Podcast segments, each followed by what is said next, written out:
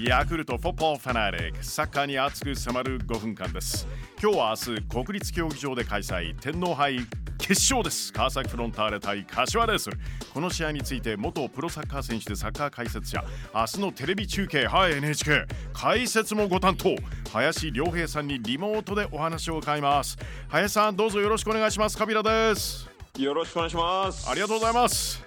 ささあ天皇杯決勝の前にですねお話の前に、はい、ヴェルディ下部組織そしてトップチームでもプレーされた林さん、はい、J1 昇格おめでとうございます。ありがとうございます。いや劇的な展開でしたね。そうですね。もう正直少し諦めかけてたんですけど。はい。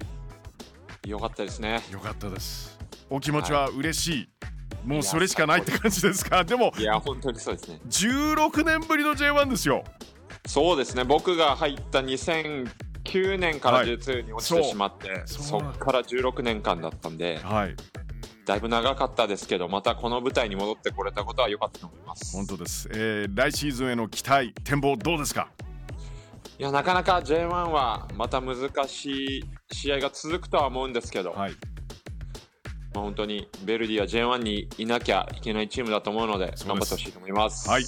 えー、さあ明日開催天皇杯のファイナルで3大会ぶり2度目の優勝を狙う川崎フロンターレとこちらは11大会ぶり2度目のこちらも2度目の、えー、V がかかる柏レースルとのマッチアップです、えー、J1 フロンターレは8位レースルはなんと17位、えー、最終節、まあ、得失点差もあってちょっと余裕あったと思いますけれども名古屋と引き分けて残留っていうちょっと両チーム、はい、あのリーグではちょっと厳しい成績でしたね。そうですね。今シーズンは両チームとも少しこういるべきとこではなかったと思うので、うんはい、まあ、この天皇杯決勝っていうのは、はい、すごくタイトルもかかってますし、うん、大事なゲームになりますよね、はい、え今シーズンどうご覧になりました？フロンターレそしてレーソル。まあ、フロンターレの方はボールを握りながら攻撃、うんはい、えー、崩しの場面に持っていくんですけど今シーズンは結構長いボールも入れてるので、はい、その使い分けっていうのは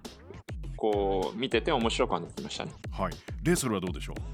う？まあ、レイソルの方は442のコンパクトの守備から、まあ、ショートカウンターですよね、はい、速い速攻っていうのが特徴のチームですね。うんでフロンターレですけれどもあの ACL でベスト16入りを決めて、はい、ちょっとあの今かなり好調な感じであの調子上向いてますよね終盤から。そうですね、J リーグもそうですし、はい、ACL でもここ最近はずっと負けてない勝ってますし、はい、まあ、その中で怪我人が戻ってきて、うん、こう選手たちのこう状態が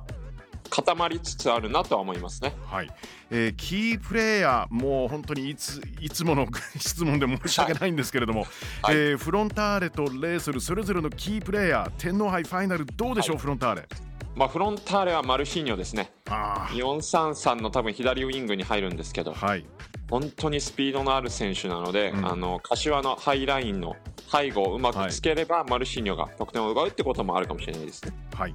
レースはどうでしょう、はいレイソルは、えー、442の左サイドハーフに入るサビオ選手ですね。うん。彼がやはり攻撃の中心選手ですし、彼にボールが入ると何かが起こるので、彼に期待したいですね、はい。えー、今シーズン、リーグでは、えー、川崎が1勝、そして、はい、えー、あとは引き分けというデータになってるんですけれども、はい、あの今回、ただあの、ディフェンダー、柏レイソル、うん、ジエゴ選手が、そうですね。名古屋戦でちょっとレッドをもらってしまって出れない。はい。えー、はい、そしてなおかつそのディフェンダーの犬飼選手とかミッドフィルダーの山田選手天皇杯の出場、別のチームで一旦してるので、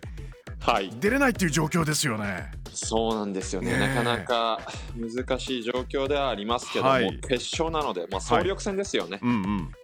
まだ出た選手がしっかり活躍すれば問題ないと思います、はい、試合展開としては入り方、はい、そしてその後の流れどう予想されてますか？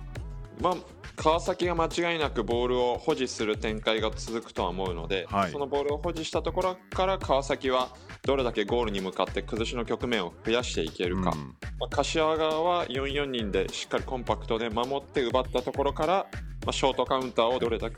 繰り出せるか、はい、そういうゲームになると思います、はい、これあの実際林さん選手としてのこの感覚そのリーグ戦でのデータっていうのは、これもファイナルになるとどうですか？意識する意識しない。いや全く関係ないですね。もう一発勝負ですしね、はい、緊張感も全然全く違うと思うので、はい、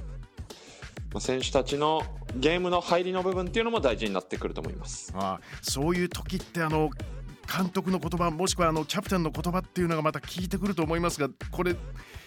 あの指導者としても活躍されたあの林さん、はい、これど、はい、どんな言葉かけますか？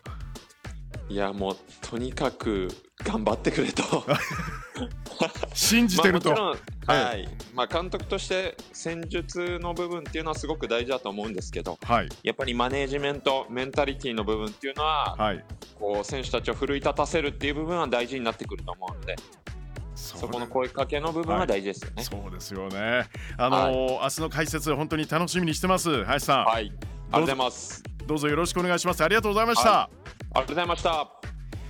元プロサッカー選手サッカー解説者林良平さんにお話を伺いました、えー、天皇杯ファイナルです。川崎フロンターレ対柏レイソル国立競技場で明日土曜午後2時キックオフ予定です、えー、そしてヤクルトフォッポーファナーレこのコーナー来週と再来週ちょっと盛り上げさせていただきますよ。スペシャルゲスト元サッカー日本代表田中マルクス・トゥーリオさんをお迎えします。一緒にゴール！シャウトしていただけるんでしょうか？